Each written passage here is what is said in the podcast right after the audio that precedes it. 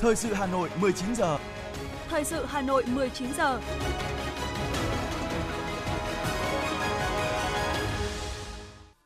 Kính chào quý vị và các bạn. Bây giờ là chương trình thời sự của Đài Phát thanh Truyền hình Hà Nội. Chương trình tối nay, thứ tư ngày 23 tháng 11 có những nội dung chính sau đây.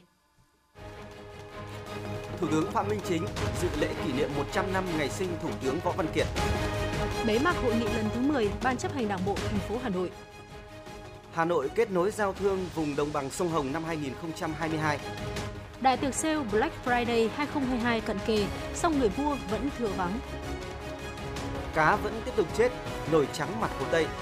Phần tin thế giới có những sự kiện nổi bật. Khai mạc hội nghị Bộ trưởng Quốc phòng ASEAN mở rộng tại Campuchia.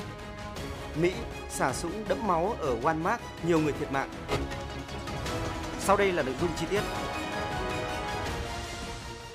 Thưa quý vị, sáng nay tại thành phố Vĩnh Long, Đảng, Nhà nước và tỉnh Vĩnh Long long trọng tổ chức lễ kỷ niệm 100 năm ngày sinh Thủ tướng Chính phủ Võ Văn Kiệt. Thay mặt lãnh đạo Đảng, Nhà nước đọc diễn văn tại lễ kỷ niệm, Thủ tướng Phạm Minh Chính đã ôn lại cuộc đời và sự nghiệp của đồng chí Võ Văn Kiệt, nhà lãnh đạo xuất sắc của Đảng, Nhà nước và nhân dân ta, một người cộng sản kiên trung, chọn đời vì nước, vì dân, người học trò xuất sắc của Chủ tịch Hồ Chí Minh vĩ đại.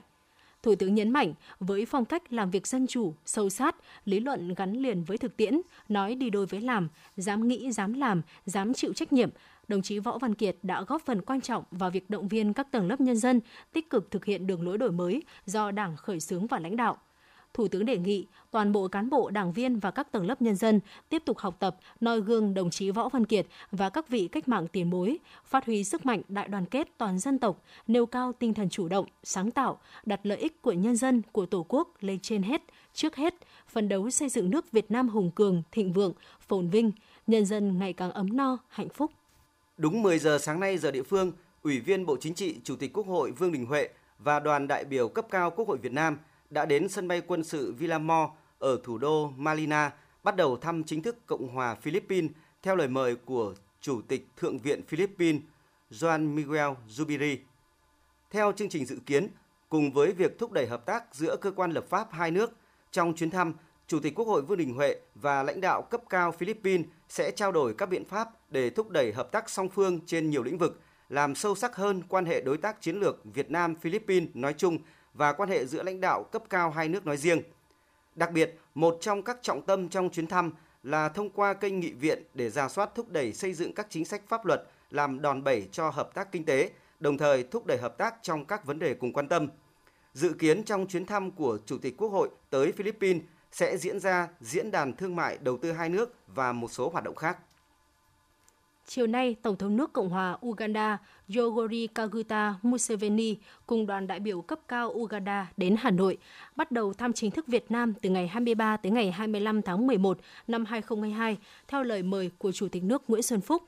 Dự kiến trong khuôn khổ chuyến thăm, Tổng thống Uganda Yoweri Kaguta Museveni sẽ có các hoạt động quan trọng như đặt vòng hoa và vào lăng viếng Chủ tịch Hồ Chí Minh, dự lễ đón chính thức, hội đàm với Chủ tịch nước Nguyễn Xuân Phúc, dự lễ ký kết văn kiện chào xã giao Tổng bí thư Nguyễn Phú Trọng và Thủ tướng Chính phủ Phạm Minh Chính, dự lễ chiêu đãi chính thức, thăm và làm việc với tập đoàn FPT, thăm và làm việc với Viện Khoa học và Nông nghiệp Việt Nam, dự diễn đàn doanh nghiệp Việt Nam Uganda. Chuyến thăm Việt Nam lần này của Tổng thống Uganda là chuyến thăm cấp nguyên thủ đầu tiên giữa hai nước, diễn ra vào thời điểm hai nước tiến tới kỷ niệm 50 năm thiết lập quan hệ ngoại giao.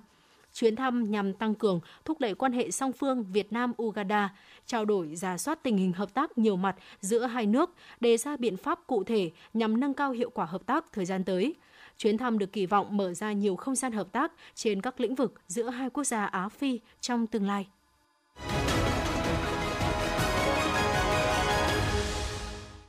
Thưa quý vị và các bạn, sáng nay tiếp tục thực hiện chương trình hội nghị lần thứ 10 Ban chấp hành Đảng bộ thành phố Hà Nội khóa 17 làm việc tại hội trường, nghe giải trình về các ý kiến góp ý của đại biểu nêu trong hơn một ngày thảo luận tại tổ.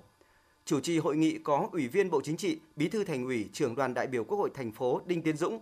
Ủy viên Trung ương Đảng, Phó Bí thư Thành ủy, Chủ tịch Ủy ban nhân dân thành phố Trần Sĩ Thanh, Phó Bí thư Thành ủy, Chủ tịch Hội đồng nhân dân thành phố Nguyễn Ngọc Tuấn. Báo cáo giải trình tiếp thu ý kiến đại biểu góp ý đối với 5 nhóm nội dung về kinh tế xã hội, tài chính ngân sách, đầu tư công và tài sản công, Phó Chủ tịch Ủy ban nhân dân thành phố Hà Nội Hà Minh Hải cho biết, Các đại biểu cơ bản tán thành với kết cấu bố cục và nội dung của các tờ trình, báo cáo của Ban cán sự Đảng Ủy ban nhân dân thành phố, đồng thời góp ý nhiều ý kiến về kết quả, hạn chế và đặc biệt là phương hướng giải pháp để hoàn thiện các chương trình nhiệm vụ công tác của thành phố. Bên cạnh những kết quả đạt được của năm 2022, một số ý kiến cho rằng nên phân tích sâu về hạn chế, đặc biệt là nguyên nhân của những tồn tại hạn chế, để từ đó đề ra phương hướng và giải pháp cho năm 2023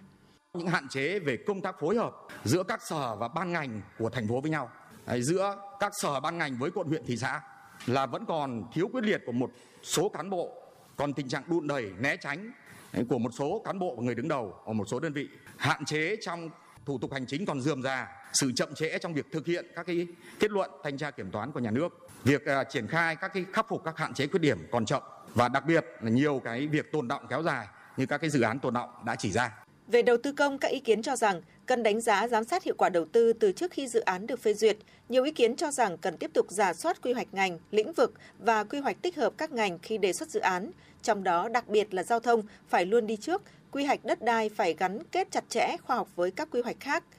Về đề án quản lý tài sản công, các đại biểu đề nghị số hóa toàn bộ, xây dựng cơ sở dữ liệu, xây dựng phần mềm để quản lý tài sản toàn bộ tài sản công để quản lý khai thác và sử dụng hiệu quả.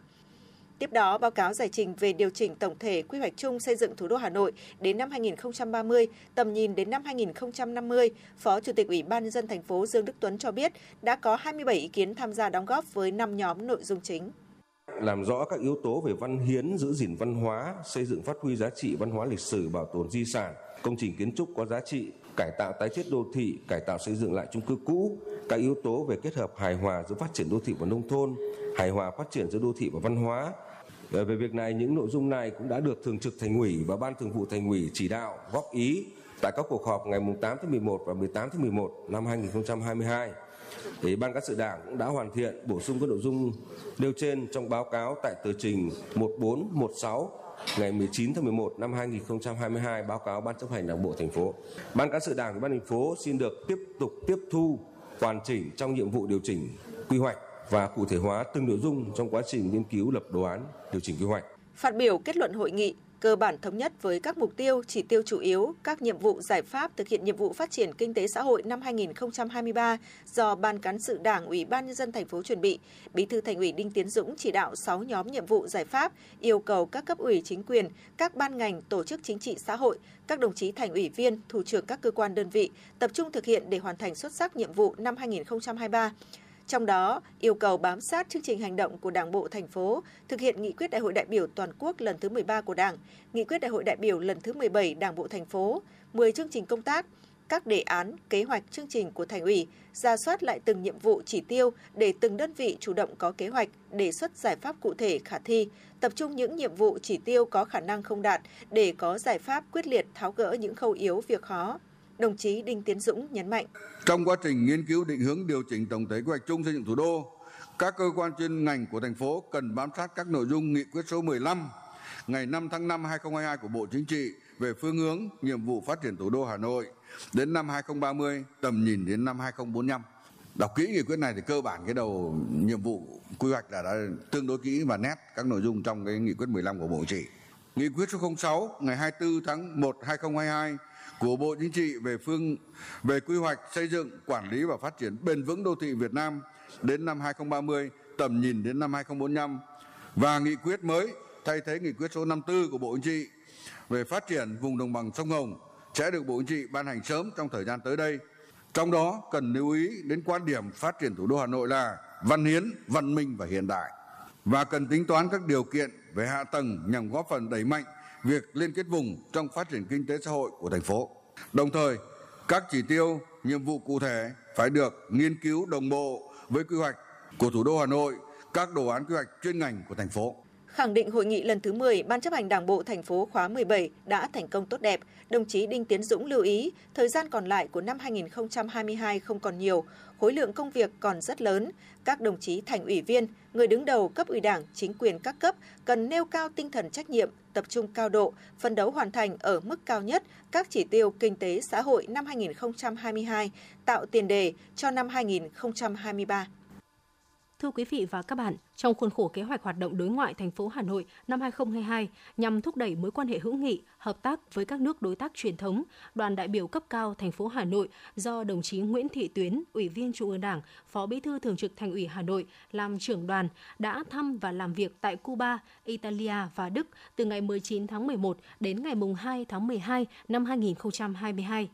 Tại La Habana, đoàn đã tới chào xã giao đồng chí Roberto Morales Ojeda, Ủy viên Bộ Chính trị, Thường trực Ban Bí thư Đảng Cộng sản Cuba. Tại cuộc gặp, đồng chí Nguyễn Thị Tuyến nhấn mạnh Việt Nam rất trân trọng những tình cảm quý báu và sự hỗ trợ kịp thời của Cuba trong ứng phó với đại dịch COVID-19, đặc biệt trong việc cung ứng và chuyển giao sớm vaccine cho Việt Nam, cũng như sẵn sàng cử đoàn y tế sang hỗ trợ chống dịch đồng chí Nguyễn Thị Tuyến đề nghị đồng chí Morales Ojeda tiếp tục chỉ đạo việc tăng cường trao đổi đoàn, duy trì các kênh trao đổi thường xuyên về thông tin, tình hình giữa hai đảng, đẩy mạnh giao lưu hữu nghị giữa nhân dân, nhất là giữa thế hệ trẻ hai nước. Tại cuộc hội đàm với lãnh đạo thành ủy La Habana, đồng chí Luis Antonio Torres Iriba, Ủy viên Trung ương Đảng, Bí thư thứ nhất thành ủy La Habana cho rằng đây là chuyến thăm có ý nghĩa góp phần thể hiện tình cảm gắn bó và thúc đẩy giao lưu chia sẻ hợp tác. Về phần mình, đồng chí Nguyễn Thị Tuyến khẳng định Việt Nam nói chung và thành phố Hà Nội nói riêng hết sức coi trọng mối quan hệ hữu nghị truyền thống đặc biệt Việt Nam Cuba và tiếp tục xây dựng và phát triển quan hệ hữu nghị hợp tác giữa hai thủ đô lên tầm cao mới. Hai bên nhất trí về tầm quan trọng của công tác xây dựng Đảng, đối ngoại kênh Đảng và việc cần tăng cường giao lưu trao đổi đoàn các cấp trong thời gian tới. Hai bên cũng thống nhất việc cần tiếp tục phát huy kết quả hợp tác đã đạt được và mở rộng hiệu quả trên những lĩnh vực mới thông qua việc thúc đẩy các hoạt động giao lưu, hợp tác giữa Hà Nội với La Habana trong các lĩnh vực như y tế, nông nghiệp, thương mại, văn hóa, giáo dục và xem xét việc tiến tới ký kết biên bản ghi nhớ hợp tác giữa Hà Nội và La Habana giai đoạn mới trong năm 2023. Nhân dịp này, thủ đô Hà Nội đã trao tượng trưng món quà 2.000 tấn gạo tặng Đảng bộ, chính quyền và nhân dân La Habana các cơ quan hữu quan của Hà Nội đang cố gắng triển khai các thủ tục để chuyển giao quà trong thời gian sớm nhất. Trong thời gian ở thăm Cuba, đoàn đại biểu cấp cao thành phố Hà Nội cũng đã có các cuộc làm việc với đồng chí Angel Axuaga Reyes, quyền trưởng ban đối ngoại Trung ương Đảng Cộng sản Cuba, đồng chí Judy Rodriguez Hernandez, Bí thư Trung ương Đảng, trưởng ban các ngành dịch vụ Trung ương và lãnh đạo Viện Cuba hữu nghị với các dân tộc, thăm và làm việc với cơ quan hợp tác quốc tế về y tế Cuba và tập đoàn công nghệ sinh học và dược phẩm Bio Cuba Pharma. Cũng trong khuôn khổ chuyến công tác, đoàn đã đến dân hoa tại đài tưởng niệm Jose Marti và tượng đài Chủ tịch Hồ Chí Minh để bày tỏ lòng thành kính với hai vị lãnh tụ vĩ đại đã đặt nền móng cho mối quan hệ hữu nghị truyền thống, tình cảm anh em đoàn kết, gắn bó đặc biệt giữa hai dân tộc, Việt Nam và Cuba, thăm trung tâm Fidel Castro.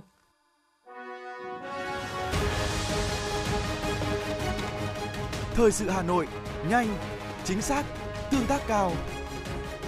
Thời sự Hà Nội, nhanh, chính xác, tương tác cao.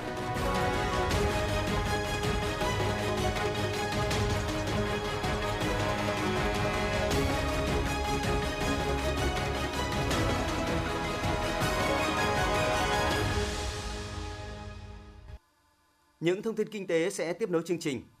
Chiều nay, Trung tâm xúc tiến đầu tư thương mại du lịch thành phố Hà Nội tổ chức hội nghị kết nối giao thương giữa nhà cung cấp vùng đồng bằng sông Hồng với các doanh nghiệp xuất khẩu và tổ chức xúc tiến thương mại. Với sự tham dự của khoảng 250 đến 300 đại biểu đến từ thành phố Hà Nội và 54 tỉnh thành phố trong cả nước. Trong buổi sáng 23 tháng 11 đã diễn ra chương trình giao thương kết nối doanh nghiệp giữa 200 nhà cung ứng của 54 tỉnh thành phố trên cả nước với các nhà phân phối bán lẻ trên địa bàn thành phố Hà Nội. Qua đó, các nhà phân phối đã lựa chọn được các sản phẩm đạt yêu cầu, các thỏa thuận hợp tác liên kết, biên bản ghi nhớ đã được ký kết. Tại phiên thảo luận chiều nay, đại diện các doanh nghiệp, hiệp hội đã trao đổi chia sẻ kinh nghiệm về quy trình sản xuất, chế biến, bảo quản, tiêu thụ sản phẩm, giải pháp đẩy mạnh hoạt động xúc tiến, kết nối tiêu thụ sản phẩm tại thị trường trong nước và xuất khẩu. Trong 10 tháng của năm nay, các kênh phân phối của Hà Nội đã hỗ trợ kết nối tiêu thụ lượng hàng từ các tỉnh thành phố vùng đồng bằng sông Hồng khoảng 52.000 tấn trái cây và nông sản.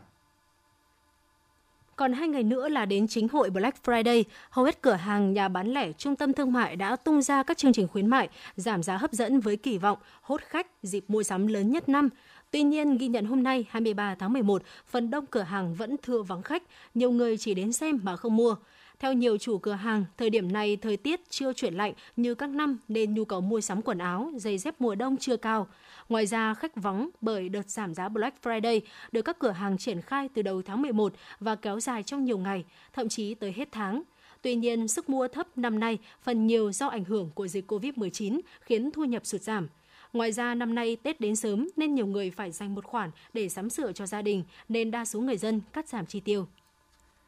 Trong bối cảnh nguồn cung của thị trường xăng dầu, thế giới diễn biến phức tạp khó lường, Bộ Công Thương đã đưa ra hai kịch bản dự kiến về phân giao tổng nguồn xăng dầu tối thiểu cho năm 2023.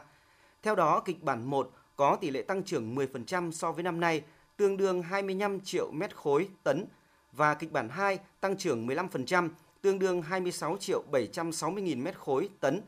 Sản lượng này phải được phân bổ từng tháng quý. Mỗi tháng quý căn cứ vào số liệu thực hiện trên phần mềm quản lý sẽ áp dụng từ ngày 1 tháng 1 năm 2023 để có điều chỉnh phù hợp. Bắt đầu từ ngày 1 tháng 1 năm 2023 sẽ thống nhất quản lý hệ thống kinh doanh xăng dầu đối với các doanh nghiệp đầu mối, thương nhân phân phối bằng công nghệ số do Bộ Công Thương chủ trì. Dự kiến tháng 12 sẽ có buổi tập huấn thống nhất việc ứng dụng phần mềm quản lý xăng dầu. Bộ Xây dựng vừa ban hành quyết định về kế hoạch thanh tra năm 2023. Theo đó sẽ thực hiện thanh tra chuyên đề việc chấp hành quy định pháp luật trong hoạt động kinh doanh bất động sản trên địa bàn 7 tỉnh thành phố, bao gồm Thái Nguyên, Thái Bình, Thanh Hóa, Thừa Thiên Huế, Vĩnh Long, Sóc Trăng, An Giang – Thanh tra Bộ cũng sẽ tiến hành 3 cuộc thanh tra về công tác quản lý nhà nước ngành xây dựng trong các lĩnh vực quy hoạch xây dựng, hoạt động đầu tư xây dựng, hoạt động kinh doanh bất động sản tại các tỉnh Lạng Sơn, Bắc Giang, Bình Phước, đồng thời sẽ thanh tra công tác quản lý hoạt động xây dựng tại dự án có tổng mức đầu tư trên 100 tỷ đồng tại 3 đơn vị. Ban Quản lý Dự án Đầu tư xây dựng các công trình dân dụng và công nghiệp tỉnh Quảng Ninh, Ban Quản lý Dự án Đường Hồ Chí Minh, Bộ Giao thông Vận tải và Ban Quản lý Dự án 4, Cục Đường bộ Việt Nam các hãng hàng không phải thực hiện đúng quy định về kê khai giá, niêm yết giá, công khai thông tin về giá, không để xảy ra tình trạng tăng giá vé trái quy định trong dịp Tết. Đây là một trong những yêu cầu của Bộ Giao thông Vận tải với Cục Hàng không Việt Nam và các đơn vị trực thuộc. Bộ chỉ đạo Cục Hàng không thành lập đoàn kiểm tra hoạt động vận tải phục vụ hành khách trong dịp cao điểm Tết Dương lịch, Tết Nguyên đán và mùa lễ hội xuân Quý Mão năm 2023 tại các cảng hàng không sân bay, đặc biệt là cảng hàng không quốc tế Nội Bài và Tân Sơn Nhất – kịp thời chỉ đạo chấn chỉnh xử lý vi phạm nếu có. Các hãng hàng không cũng cần xây dựng phương án tổ chức vận tải hành khách phù hợp, điều hành lịch bay hạn chế tối đa việc chậm chuyến, hủy chuyến.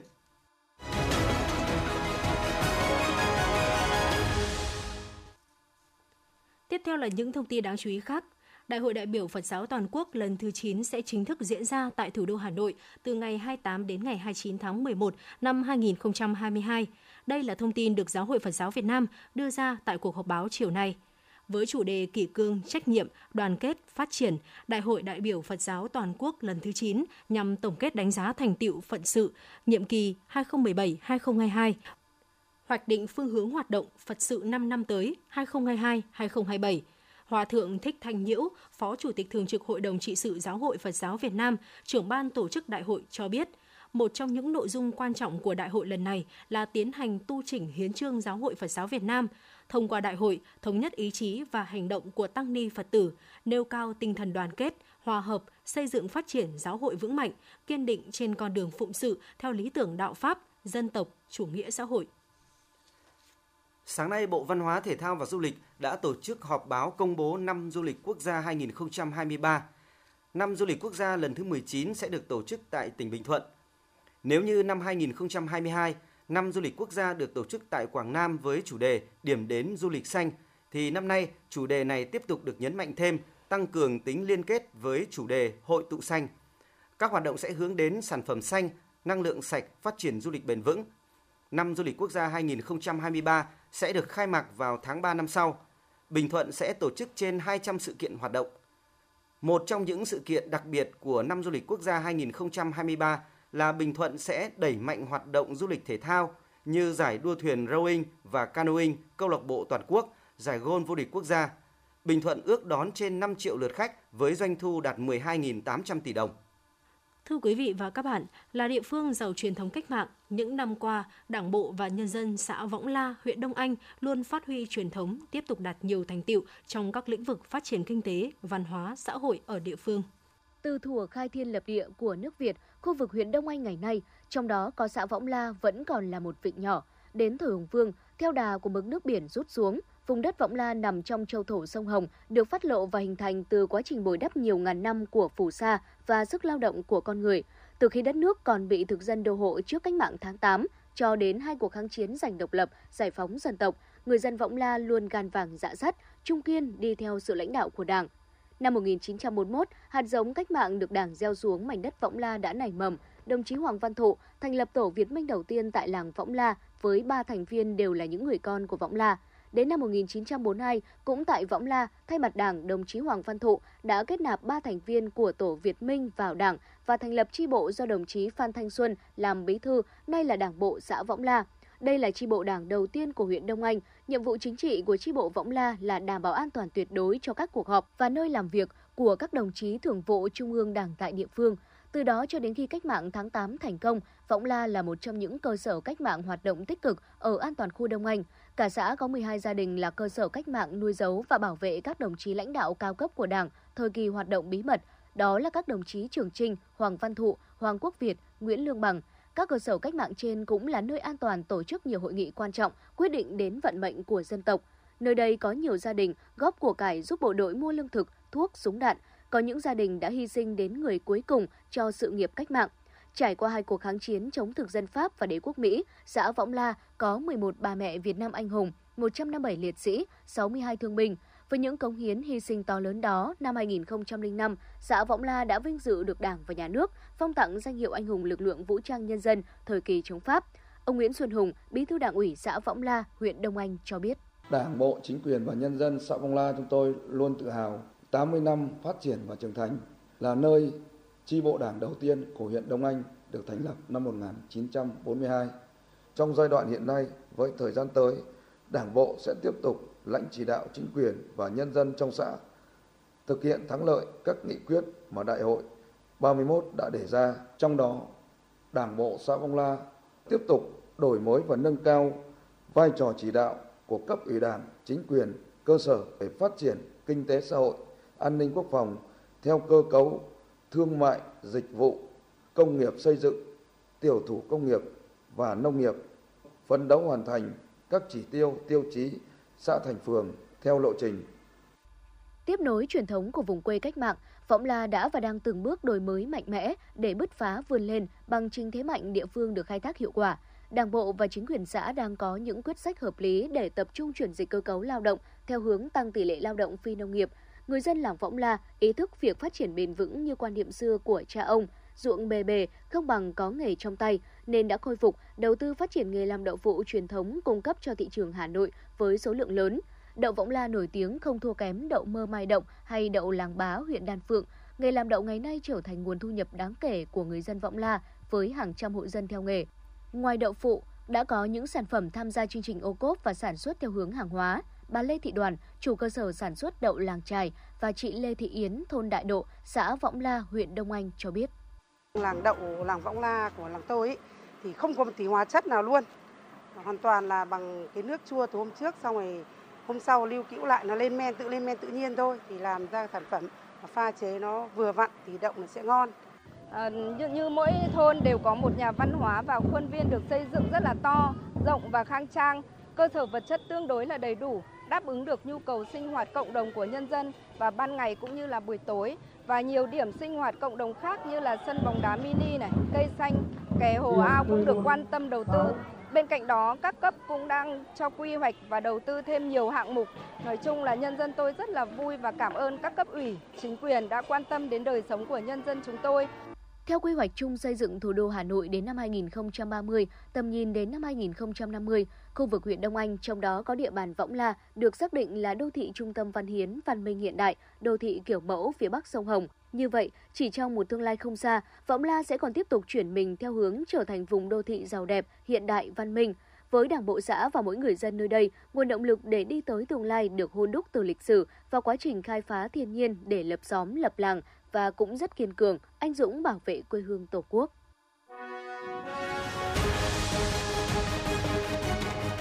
Thời sự Hà Nội, nhanh, chính xác, tương tác cao. Thời sự Hà Nội, nhanh, chính xác, tương tác cao.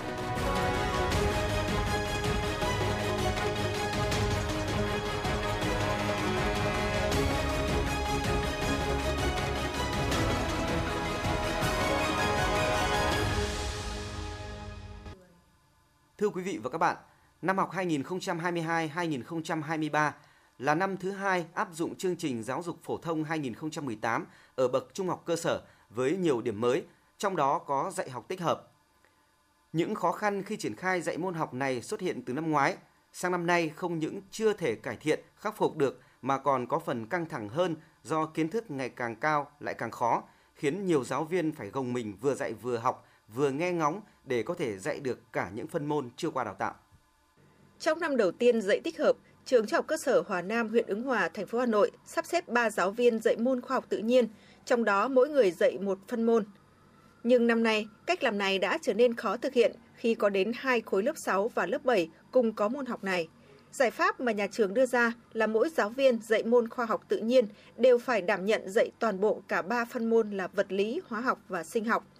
Sau gần một học kỳ thực hiện dạy môn khoa học tự nhiên, cô giáo Nguyễn Diệu Hồng cho biết chỉ cảm thấy thực sự tự tin khi bài giảng nằm trong lĩnh vực vật lý, còn với những phần kiến thức thuộc lĩnh vực hóa học và sinh học, cô chủ yếu vận dụng những kiến thức từ thời còn đi học, nên việc dạy học chỉ dừng lại ở mức độ truyền thụ kiến thức từ sách giáo khoa. Cái khó nhất của chúng tôi đấy là chúng tôi phải à, tự tìm hiểu kiến thức ví dụ chúng tôi à, đang là giáo viên lý thì chúng tôi phải tìm hiểu thêm kiến thức của phần sinh tìm hiểu thêm kiến thức của phần hóa để lên lớp giảng dạy cho các con. Tức là chúng tôi phải tự bồi dưỡng rất là nhiều thì mới đáp ứng được cái lượng kiến thức trên một tiết học. Phần kiến thức mà theo đúng chuyên ngành của chúng tôi đảm nhiệm chúng tôi cũng có thể khơi gợi được cái hứng thú học tập của các con. Nhưng đối với cái phần kiến thức mà chúng tôi cần phải tự tìm tòi tìm hiểu thêm thì việc đấy rất là khó.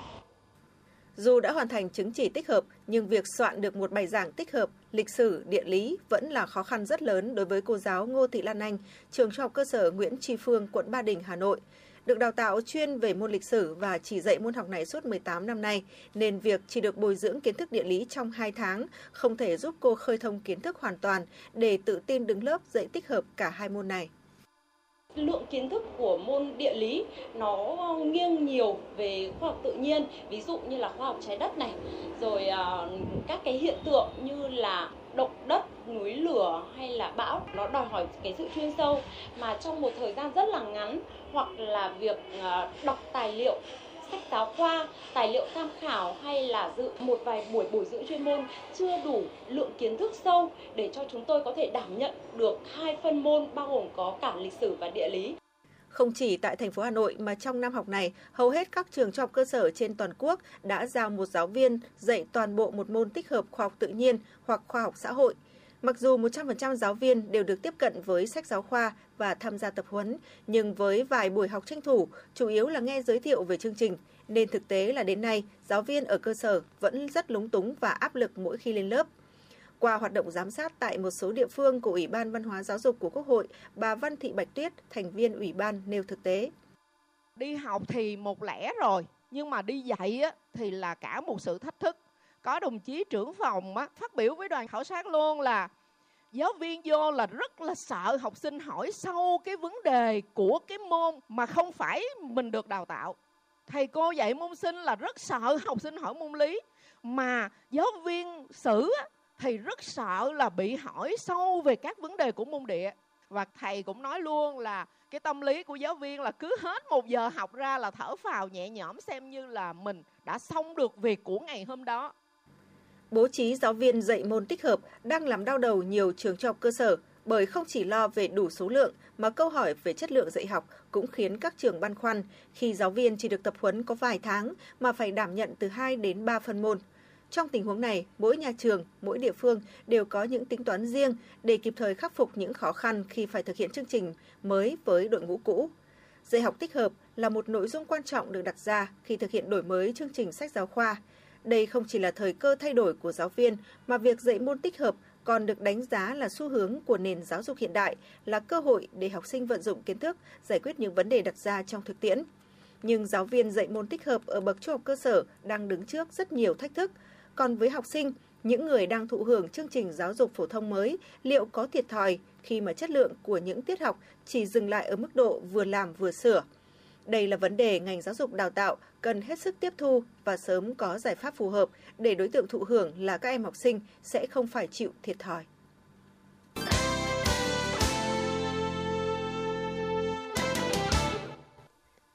Thưa quý vị và các bạn, phát huy truyền thống tương thân tương ái cùng những giá trị tốt đẹp của người Hà Nội, các cấp hội chữ thập đỏ thành phố không ngừng nỗ lực, sáng tạo trong việc vận động, huy động nguồn lực để trợ giúp những người gặp khó trong xã hội. Hướng tới kỷ niệm 65 năm ngày thành lập Hội chữ thập đỏ thành phố Hà Nội, 23 tháng 11 năm 1957, 23 tháng 11 năm 2022, các hoạt động trợ giúp cộng đồng tiếp tục được các cấp hội triển khai rộng rãi, đạt kết quả rõ nét. Nhiệm vụ trọng tâm của các cấp hội chữ thập đỏ là hỗ trợ kịp thời cho những hoàn cảnh khó khăn, bị bệnh tật hoặc người dân bị ảnh hưởng bởi thiên tai, góp phần giúp họ ổn định đời sống. Rất nhiều chương trình phong trào do hội tổ chức, các chương trình mang tính nhân đạo rộng khắp, đang dạng hóa các hình thức hoạt động, triển khai toàn diện từ thành phố đến cơ sở. Hội đã tạo nên dấu ấn mang bản sắc riêng, nhằm thực hiện tốt hơn vai trò nòng cốt, điều phối trong các hoạt động nhân đạo. Chủ tịch Hội chữ thập đỏ thành phố Hà Nội Đào Ngọc Triệu cho biết, trong những năm tới, toàn hội nêu cao tinh thần ở đâu người dân gặp khó, ở đó có chúng tôi, phấn đấu giai đoạn 2021-2026, Hà Nội phát triển được 70.000 địa chỉ nhân đạo, vận động nguồn lực đạt trị giá 1.500 tỷ đồng, thu về ít nhất 1,2 triệu đơn vị máu qua phong trào hiến máu tình nguyện. Ông Đào Ngọc Triệu cũng cho biết, uy tín của hội là nguồn lực to lớn, là nhựa sống, là sức sống của tổ chức hội. Uy tín của hội không phải tự nhiên mà có, mà là từ hình ảnh, thái độ, hành vi, hành động, sự rèn luyện, phấn đấu toàn tâm, toàn ý của đội ngũ cán bộ hội và hội viên đối với sự nghiệp nhân đạo là từ mỗi kết quả mà hoạt động của hội mang đến cho người nghèo, đóng góp chung của xã hội. Tôi đã đã làm được à, những cái việc là lan tỏa lòng yêu thương đến trong xã hội để cùng với cấp ủy chính quyền à, làm tốt công tác an sinh xã hội mà cái điều chúng tôi phải thực sự là là là là muốn truyền tải lại với mọi người biết được rằng là cái lòng nhân ái của mỗi con người ờ, luôn luôn thường trực luôn luôn sẵn sàng. Chỉ có cái là chúng ta có biết vận dụng biết tác động đến để cái lòng nhân ái đấy được ờ, thường xuyên liên tục. Hiện tại chúng tôi đang làm được việc đấy và rất mong muốn là uh, tất cả mọi người, tất cả các tổ chức cá nhân hãy vì mọi người, về những người khó khăn nhất để làm sao để không để ờ, họ không bị lại đến phía sau và cái tấm lòng nhân ái đấy thì ờ, luôn luôn được san sẻ không những Hà Nội mà ở các vùng sâu vùng xa những nơi khó khăn bị thiên tai bão lũ Cùng với nhiệm vụ hỗ trợ về đời sống cho người dân gặp khó, các cấp hội chữ thập đỏ thành phố Hà Nội còn đặc biệt quan tâm chăm sóc sức khỏe cộng đồng. Từ đầu tháng 11 năm 2022 đến nay, Hội chữ thập đỏ thành phố phối hợp với các cơ sở y tế tổ chức khám bệnh, tư vấn sức khỏe, cấp thuốc miễn phí cho các trường hợp khó khăn tại một số trung tâm bảo trợ xã hội, các xã vùng xa trung tâm trên địa bàn thành phố. Để nâng cao chất lượng chăm sóc sức khỏe cộng đồng, dịp này Hội chữ thập đỏ thành phố Hà Nội phối hợp với Tri Cục An toàn vệ sinh thực phẩm thành phố tiến hành tập huấn, trang bị những kiến thức cơ bản về ngộ độc thực phẩm, các bệnh truyền qua thực phẩm cho hàng trăm cán bộ hội viên tình nguyện viên. Cùng với đó, nhiều quận hội, huyện hội tập huấn kỹ năng sơ cấp cứu cộng đồng cho những người có liên quan. Đáng chú ý, phong trào hiến máu tình nguyện phục vụ cho công tác cấp cứu, điều trị bệnh nhân tiếp tục được triển khai từ thành phố tới cơ sở, thu hút nhiều người dân ở thủ đô tham gia. Nếu phong trào người tốt việc thiện, chung sức xây dựng cộng đồng nhân ái là sự đóng góp về mặt đạo đức tinh thần, thì cuộc vận động mỗi tổ chức, mỗi cá nhân gắn với một địa chỉ nhân đạo là sự đóng góp thiết thực về mặt vật chất dành cho những người có hoàn cảnh khó khăn, thường xuyên chăm lo các phong trào ngày càng đi vào chiều sâu, có sức sống vững bền trong đời sống xã hội, trong nhân dân. Ông Trịnh Huy Thành, Phó Ban Thường trực Ban dân vận Thành ủy, nói. Cái sự vào cuộc của Hội chữ thập đỏ thành phố với các cấp cơ sở trong thời gian vừa qua là hết sức đồng bộ, hết sức là ờ, ờ, rất là là kịp thời và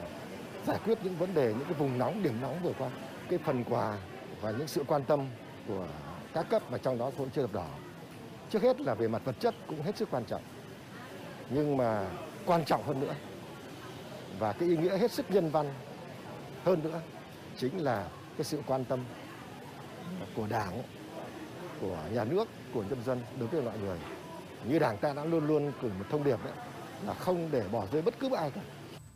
Cùng với mạng lưới chữ thập đỏ cả nước, các cấp hội chữ thập đỏ thành phố Hà Nội đã bền bỉ kết nối những tấm lòng nhân ái với cộng đồng thông qua nhiều chương trình hoạt động thiết thực ý nghĩa. Điều đó góp phần tạo điểm tựa cho những hoàn cảnh khó khăn vươn lên, đồng thời lan tỏa những giá trị tốt đẹp trong cuộc sống. Chương trình xin được tiếp tục với phần tin.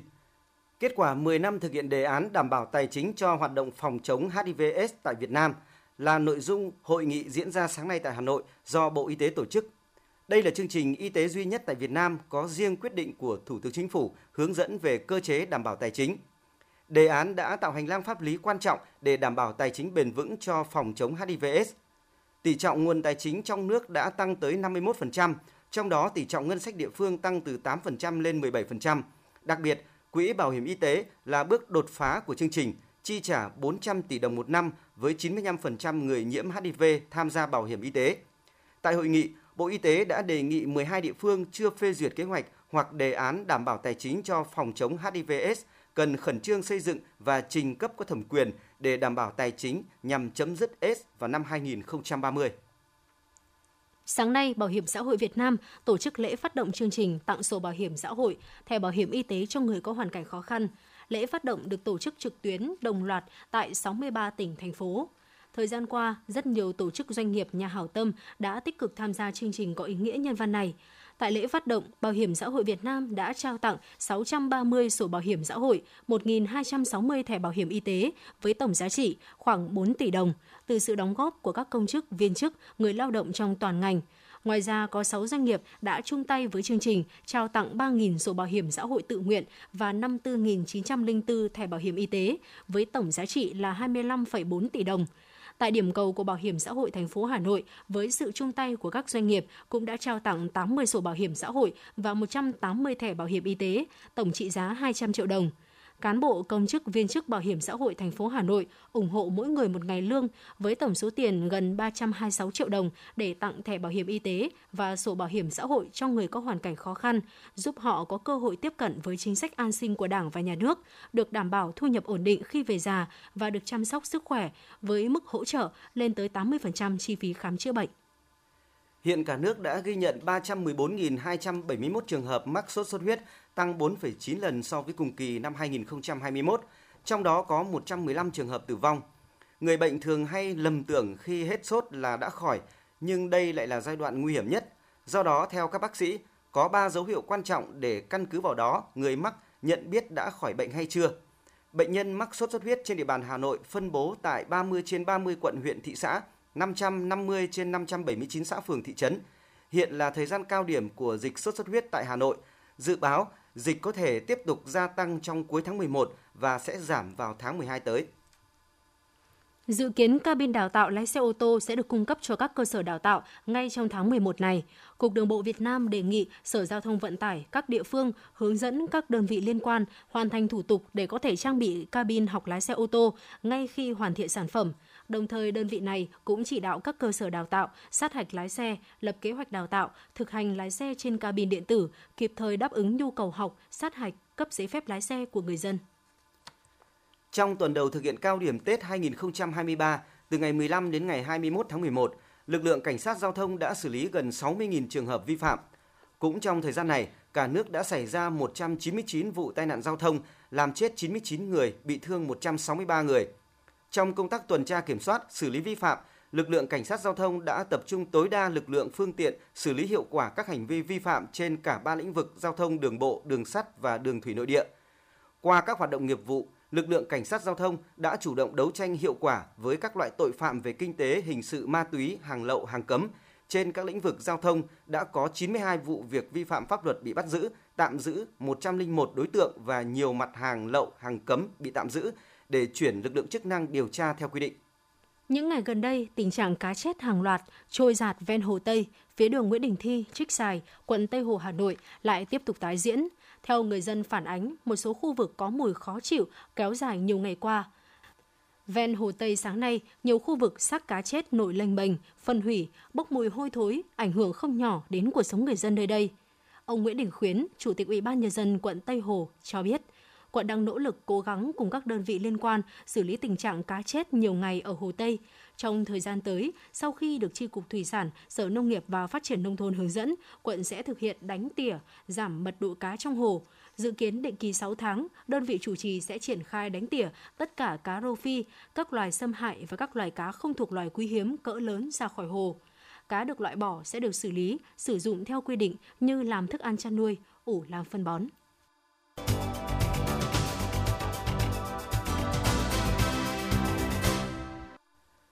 Quý vị và các bạn đang nghe chương trình thời sự của Đài Phát thanh Truyền hình Hà Nội. Phần tin thế giới sẽ tiếp nối chương trình. Sáng nay, Hội nghị Bộ trưởng Quốc phòng các nước ASEAN mở rộng ADMM cộng lần thứ 9 đã diễn ra tại Siem Reap, Campuchia. Đoàn đại biểu quân sự cấp cao Việt Nam do Đại tướng Phan Văn Giang, Bộ trưởng Quốc phòng Việt Nam làm trưởng đoàn, tham dự hội nghị Bộ trưởng Quốc phòng ASEAN. Hội nghị là sự kiện quan trọng mà Bộ trưởng Bộ Quốc phòng các nước ASEAN và các nước đối tác gặp gỡ trực tiếp lần đầu tiên sau 3 năm kể từ khi dịch COVID-19 bùng phát. Đây là cơ hội để trao đổi các vấn đề quan trọng liên quan đến khả năng hợp tác phục hồi sau COVID-19 cũng như các vấn đề liên quan đến hòa bình khu vực và quốc tế. Cộng hòa Séc, Hungary và Romania là ba quốc gia có nguy cơ xảy ra khủng hoảng tiền tệ vào năm tới do các vấn đề đối ngoại và thâm hụt ngân sách ngày càng tăng trong bối cảnh của khủng hoảng năng lượng kinh tế đang diễn biến phức tạp. Cảnh báo dựa trên phân tích 8 chỉ số bao gồm tỷ lệ dự trữ ngoại hối so với nhập khẩu, lãi suất ngắn hạn, các chỉ số về ngân sách và thương mại. Theo báo cáo, các lỗ hổng trong tiền tệ của các thị trường mới nổi hiện đang ở mức cao nhất trong hơn 20 năm. Từ ngày hôm nay, chính quyền thành phố Thành Đô thuộc tỉnh Tứ Xuyên, Tây Nam Trung Quốc sẽ triển khai xét nghiệm COVID-19 trên diện rộng cho toàn bộ cư dân trong 5 ngày đến ngày 27 tháng 11. Cùng ngày, chính quyền thành phố Thượng Hải đã hủy một hội nghị lớn của ngành ô tô do tình hình COVID-19 diễn biến phức tạp. Nhà chức trách yêu cầu người dân và du khách không đến các địa điểm công cộng như trung tâm mua sắm và nhà hàng trong vòng 5 ngày. Một vụ xả súng tại cửa hàng của công ty bán lẻ Walmart ở thành phố Chesapeake bang Virginia của Mỹ tối ngày 22 tháng 11 khiến nhiều người thiệt mạng và bị thương. Nghi phạm xả súng cũng nằm trong số những người thiệt mạng, không rõ là tự sát hay là bị bắn chết. Phát ngôn viên cảnh sát của thành phố Leo Kosinski cho hay hắn không bắn vào lực lượng cảnh sát và chưa được xác định danh tính.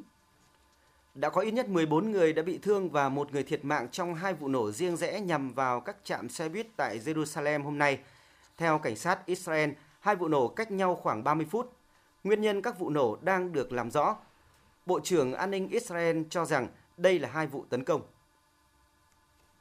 Sáng nay, một trận động đất độ lớn 5,9 đã làm rung chuyển khu vực Tây Bắc Thổ Nhĩ Kỳ. Trận động đất đã làm tâm lý hoảng loạn cho người dân địa phương và điện sinh hoạt tạm thời bị gián đoạn. Những rung chấn của trận động đất này được cảm nhận rõ tại thành phố Istanbul, thủ đô Ankara và nhiều khu vực khác của Thổ Nhĩ Kỳ. Ít nhất 35 dư chấn đã được ghi nhận sau trận động đất này. Theo Bộ trưởng Nội vụ Thổ Nhĩ Kỳ Suleyman Solu, ít nhất 22 người đã được đưa vào viện điều trị các vết thương gặp phải trong lúc hoảng loạn. Trong số này bao gồm nhiều trường hợp nhảy từ ban công hoặc cửa sổ để tìm cách thoát thân. Hai ngày sau trận động đất mạnh 5,6 độ tại Tây Java, Indonesia, cùng với việc khẩn trương thực hiện cứu hộ tại những ngôi làng bị ảnh hưởng, hỗ trợ cho hàng chục nghìn người đi sơ tán nằm trong ưu tiên của chính phủ Indonesia. Hai ngày sau trận động đất, các hoạt động sơ tán vẫn tiếp tục do nguy cơ sạt lở đất. Nhiều người vẫn bám trụ trong các lều bạt dựng ở ngoài sân hoặc trên cánh đồng để phòng dư chấn. Khi đi thị sát khu vực sạt lở và thăm người dân sơ tán, Tổng thống Indonesia Joko Widodo tuyên bố chính phủ sẽ hỗ trợ cho các nạn nhân và gia đình trong trận động đất, kêu gọi khẩn cấp tiếp cận các khu vực bị lở đất cô lập.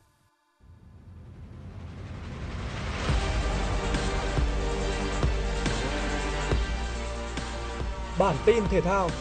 Bản tin thể thao.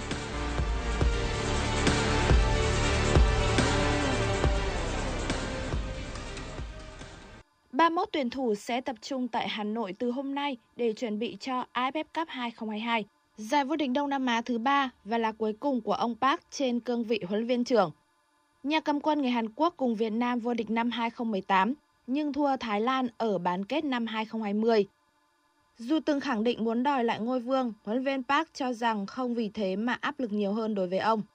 Tại AFF Cup 2022, Việt Nam nằm ở bảng B với Singapore, Myanmar, Malaysia và Lào. Ở ngày thi đấu thứ ba World Cup 2022, Argentina có cuộc đối đầu với Ả Rập Xê Út tại bảng C. Ban đầu, mọi thứ tưởng như diễn ra theo đúng kế hoạch khi Messi thực hiện thành công quả phạt đền trong hiệp 1. Thế trận áp đảo giúp đại diện Nam Mỹ có thêm 3 lần đưa bóng vào lưới Ả Rập Xê Út nhưng không được công nhận do lỗi việt vị. Không tận dụng được những cơ hội tạo ra, Argentina sau đó bị đại diện châu Á trừng phạt ở hiệp 2. Các bàn thắng đến trong vòng 5 phút của Yaya Anseri và Sarem Andasari giúp Ả Rập Xê Út ngược dòng thắng Argentina 2-1 ngay trong ngày ra quân World Cup 2022. Tại bảng D, Pháp nhập cuộc không tốt ở trận đấu với Australia nên đã bị đối thủ ghi bàn mở tỷ số ngay ở phút thứ 9. Tuy nhiên, với đẳng cấp của nhà đương kim vô địch, Pháp đã có màn lội ngược dòng ngoạn mục. Adrien Rabiot ghi bàn gỡ hòa ở phút 27, sau đó anh kiến tạo cho Oliver Giroud nâng tỷ số lên 2-1 trước khi hiệp một khép lại. Trong hiệp 2, Mbappe đã ghi bàn nâng tỷ số lên 3-1 ở phút 68. Đến phút thứ 71, tiền đạo này đã kiến tạo cho Oliver Giroud hoàn tất cú đúp để giành chiến thắng chung cuộc với tỷ số 4-1. Trung tâm Dự báo Khí tượng Thủy văn Quốc gia dự báo thời tiết đêm nay và ngày mai các khu vực Hà Nội trời nhiều mây không mưa, sáng sớm có nơi có sương mù, trưa chiều giảm mây trời nắng, gió đông bắc cấp 2 cấp 3, trời rét, nhiệt độ thấp nhất từ 14 tới 17 độ C, nhiệt độ cao nhất từ 20 tới 22 độ C. Phía Tây Bắc Bộ trời nhiều mây, có mưa vài nơi, sáng sớm có nơi có sương mù, gió nhẹ, trời rét, có nơi rét đậm, nhiệt độ thấp nhất từ 14 tới 17 độ C, có nơi dưới 12 độ C, nhiệt độ cao nhất từ 18 tới 21 độ C. Phía Đông Bắc Bộ trời nhiều mây, có mưa vài nơi, sáng sớm có nơi có sương mù, trưa chiều giảm mây trời nắng, gió Đông Bắc cấp 2, cấp 3, trời rét, vùng núi có nơi rét đậm, nhiệt độ thấp nhất từ 14 tới 17 độ C, vùng núi từ 10 tới 13 độ C, vùng núi cao có nơi dưới 8 độ C, nhiệt độ cao nhất từ 19 tới 22 độ C.